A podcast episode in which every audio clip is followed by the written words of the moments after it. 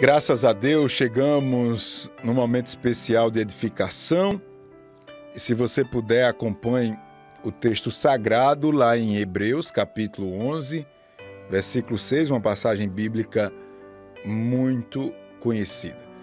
O tema da mensagem de hoje é: Não coloque a sua fé firmada nas coisas. É uma mensagem bem prática, eu quero ser bem direto e espero que você esteja com o coração disposto a ouvir as verdades de Deus, sabendo que o resultado dessas verdades são frutos agradáveis a Deus e uma segurança absurda, de forma que nada nem ninguém vai poder lhe derrubar. Quando nós ouvimos essa palavra, nós nos sentimos fortalecidos a ponto de resistir a todos os ataques. Hebreus capítulo 11, verso 6, está escrito, Hebreus 11 e 6. Sem fé é impossível agradar a Deus, pois quem dele se aproxima precisa ser, ou desculpa, precisa crer que ele existe e que recompensa aqueles que o buscam.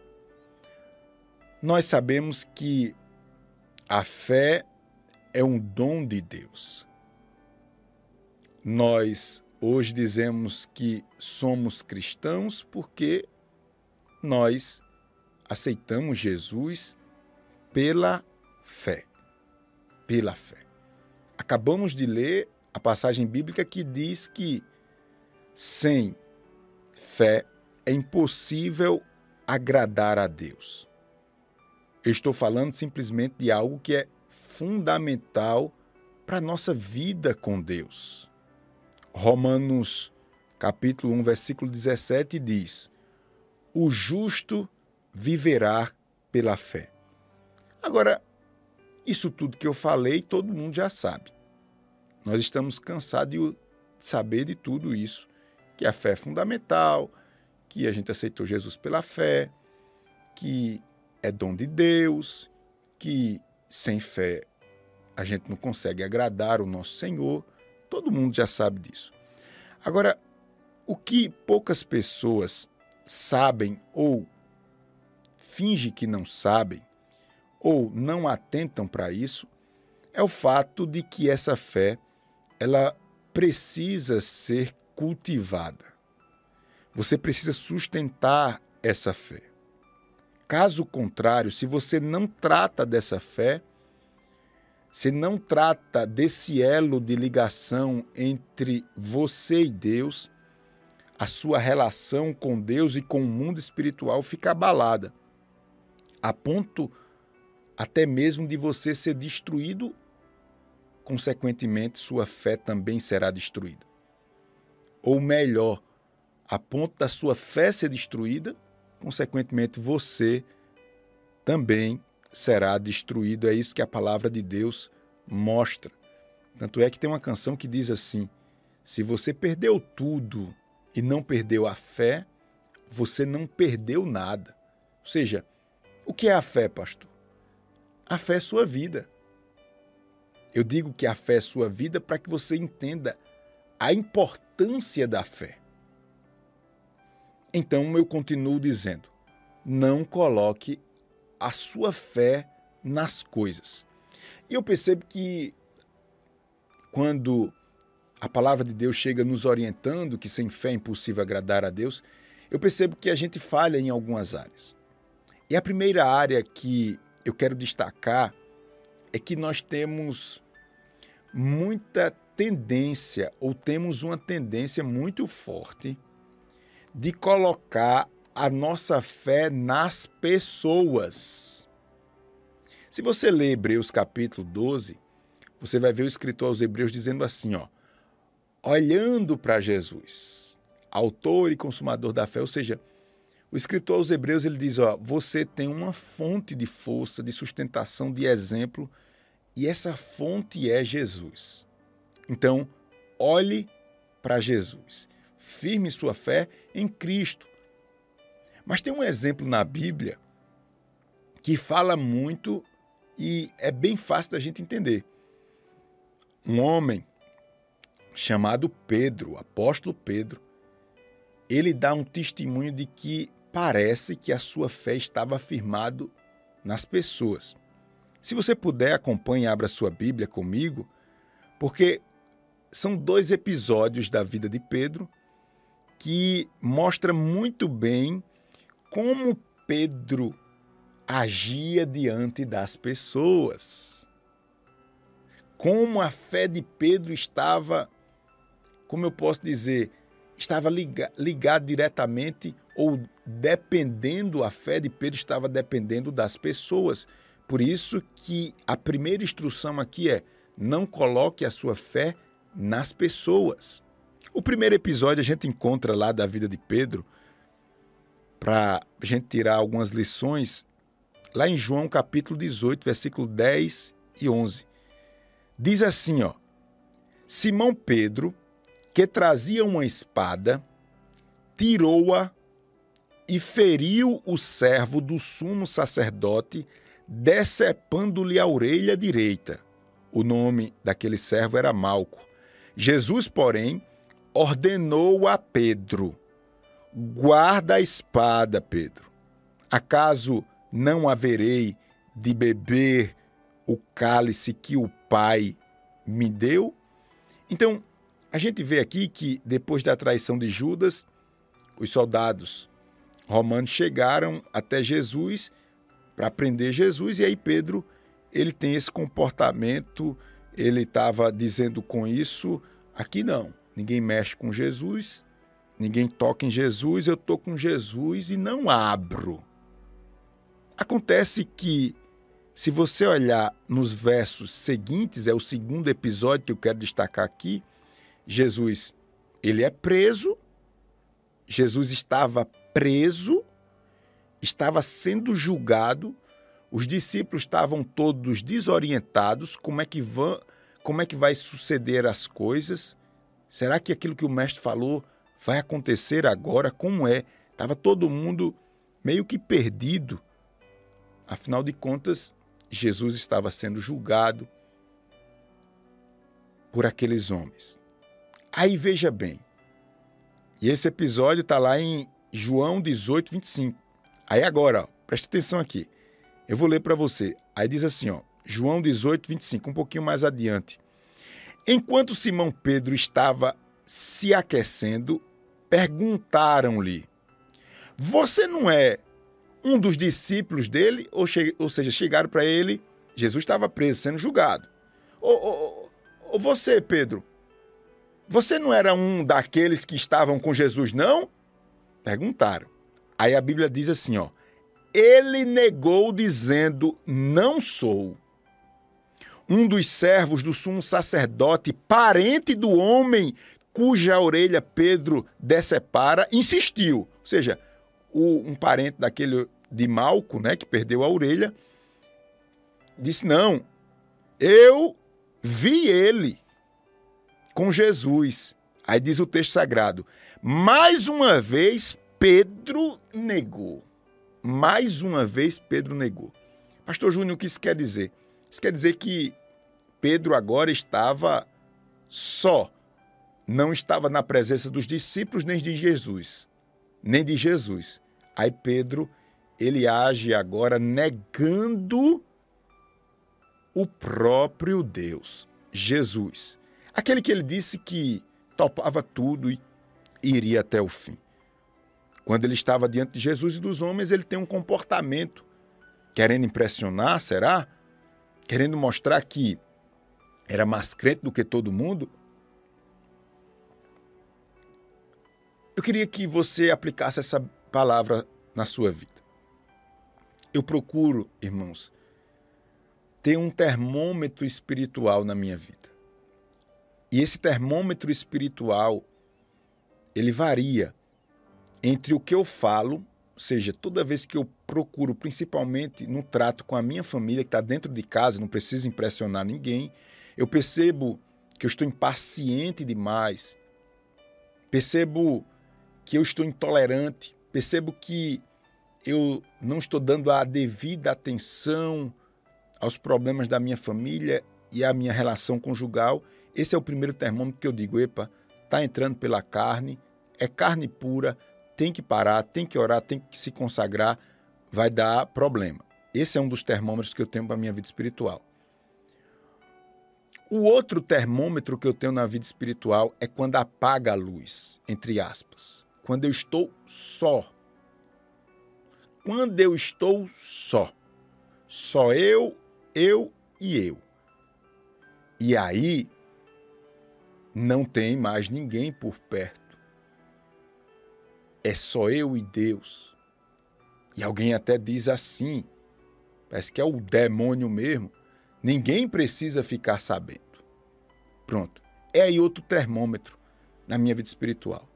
Deve ser um também na sua vida espiritual. Tem até uma canção que diz: Quem é você? Parece que é mais ou menos assim. Quando as luzes se apagam, acho que é mais ou menos assim. É uma canção pouco conhecida. Eu acho que é pouco conhecida, que eu só ouvi algumas vezes. Então, quem é você? Sua fé está afirmada às pessoas? Você se esforça para demonstrar no grupo que você é, que você pode, que você.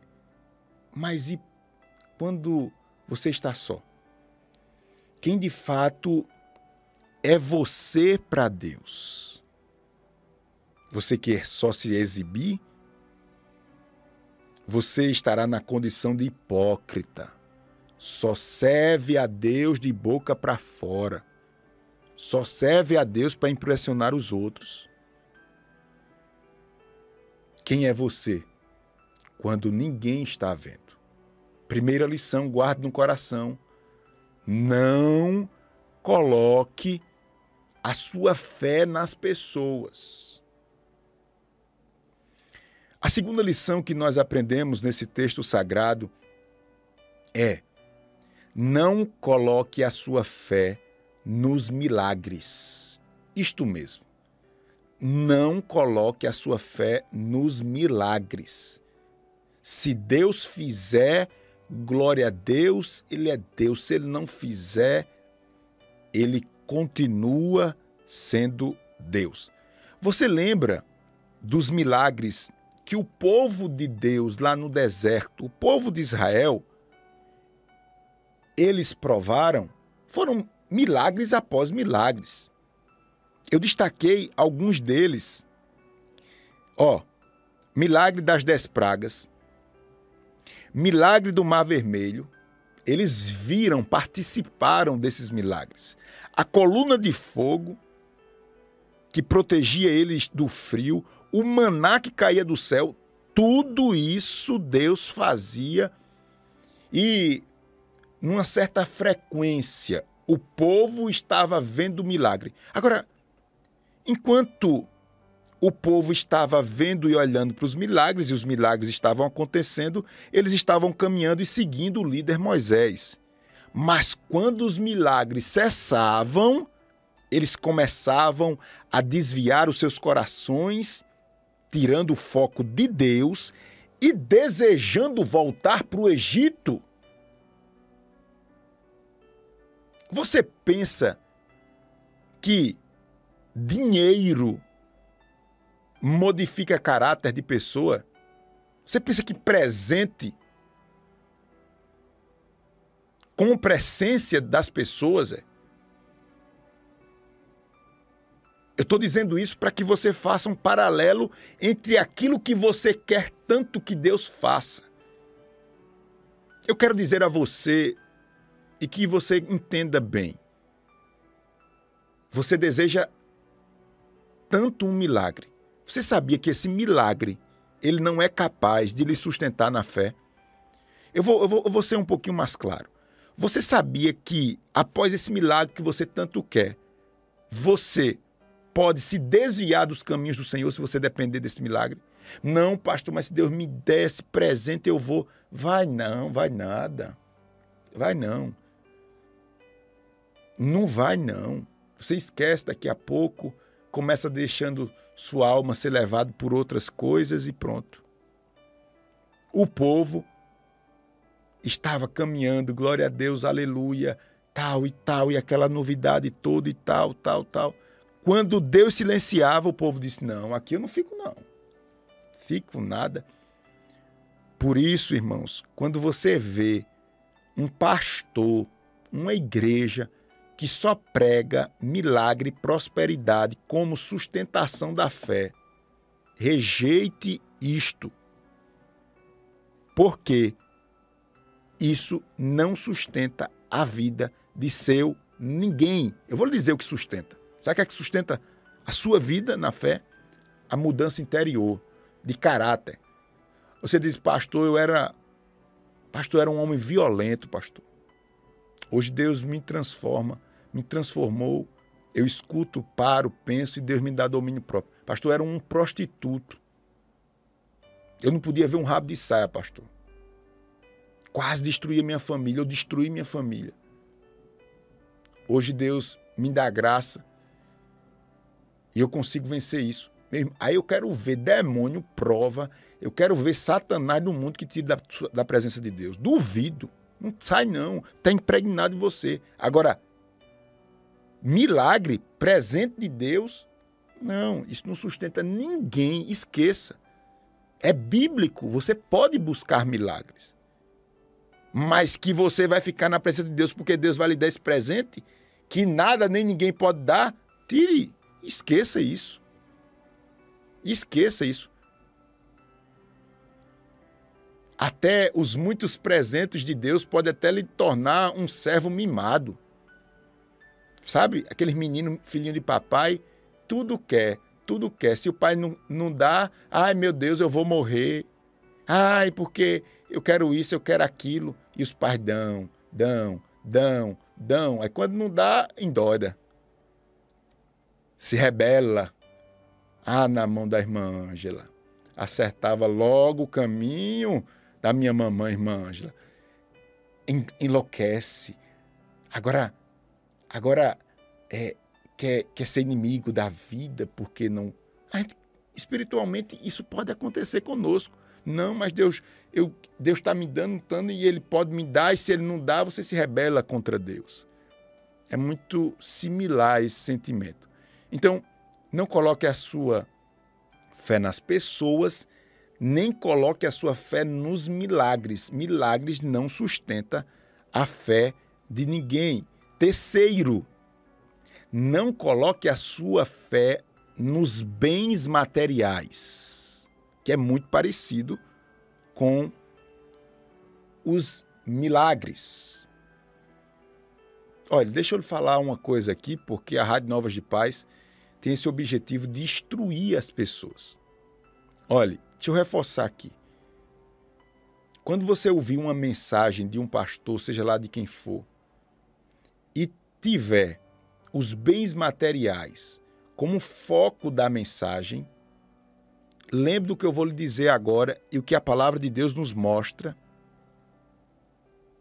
Lá em Mateus 4, 9, quando o diabo ofereceu a Jesus o mundo inteiro, dizendo assim: ó, tudo isto lhe darei se você se prostrar e me adorar. Lembre disso.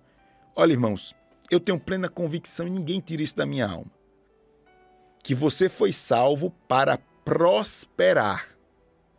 Veja que há uma diferença. Você não foi salvo só para ter a sua vida e a sua alma liberta, não, porque senão você já estava no céu com Deus. Deus está lhe aperfeiçoando aqui e Deus quer que você coloque em prática todos os ensinamentos dele para você não parar de crescer. É normal uma pessoa que segue os princípios de Deus não parar de crescer, porque prosperar é isso não parar de crescer. Você vai crescendo, crescendo, crescendo, crescendo, crescendo, não para de crescer. Isso é bíblico muito claro. Mas veja bem a diferença. Isso é bíblico, Deus faz na vida dos seus servos, mas isso não lhe sustenta. O ouro e a prata, que Deus diz, eu sou dono do ouro e da prata, não lhe sustenta e não sustenta a fé de seu ninguém. E os crentes que se baseiam nisso são crentes fofos, são crentes sem base, são crentes que qualquer coisa se dobram. Não é pecado você buscar, até porque é bíblico. Deus vai lhe dar, através da salvação, sabedoria. Deus vai lhe dar criatividade. Deus vai lhe dar coragem. Deus vai deixar, através do poder dele, que você rejeita aquilo que destrói seu dinheiro, destrói a sua saúde através dos vícios, tudo vai deixar. Você não vai crescer, não é? Não tem como não crescer. Deus vai lhe dar estratégia, tirando as pessoas erradas do seu caminho, colocando as certas. E você não vai crescer, não é? Claro que vai. A Bíblia diz que você comerá o melhor dessa terra. É bíblico. Agora não sustenta sua fé. Sua fé está sustentada na mudança interior. Que você olha para mim e diz: Pastor, pastor, quem eu era, pastor Júnior? Pastor, pelo amor de Deus. Isso vai lhe sustentar na fé. Então, não queira colocar a sua fé nos bens materiais. Por fim, e aqui é bem interessante. Olha só, não coloque a sua fé em você mesmo. A gente escuta por aí, né?